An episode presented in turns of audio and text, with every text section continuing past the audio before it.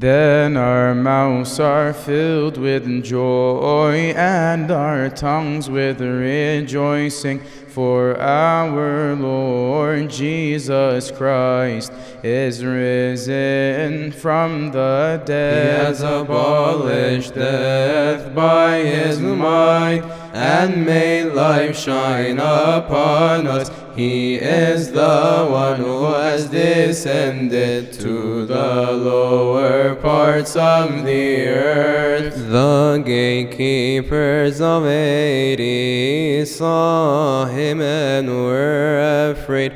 He abolished the pangs of death and he was not held by them. He has crushed the gates of brass and broke the bars of iron and brought out his chosen ones with rejoicing and with joy. He lifted them up with him into his place of rest and saved them for the sake of his name and revealed his power to them. Therefore we are rich with perfect good things, and in faith we sing, saying, Alleluia, Alleluia, Alleluia, Alleluia,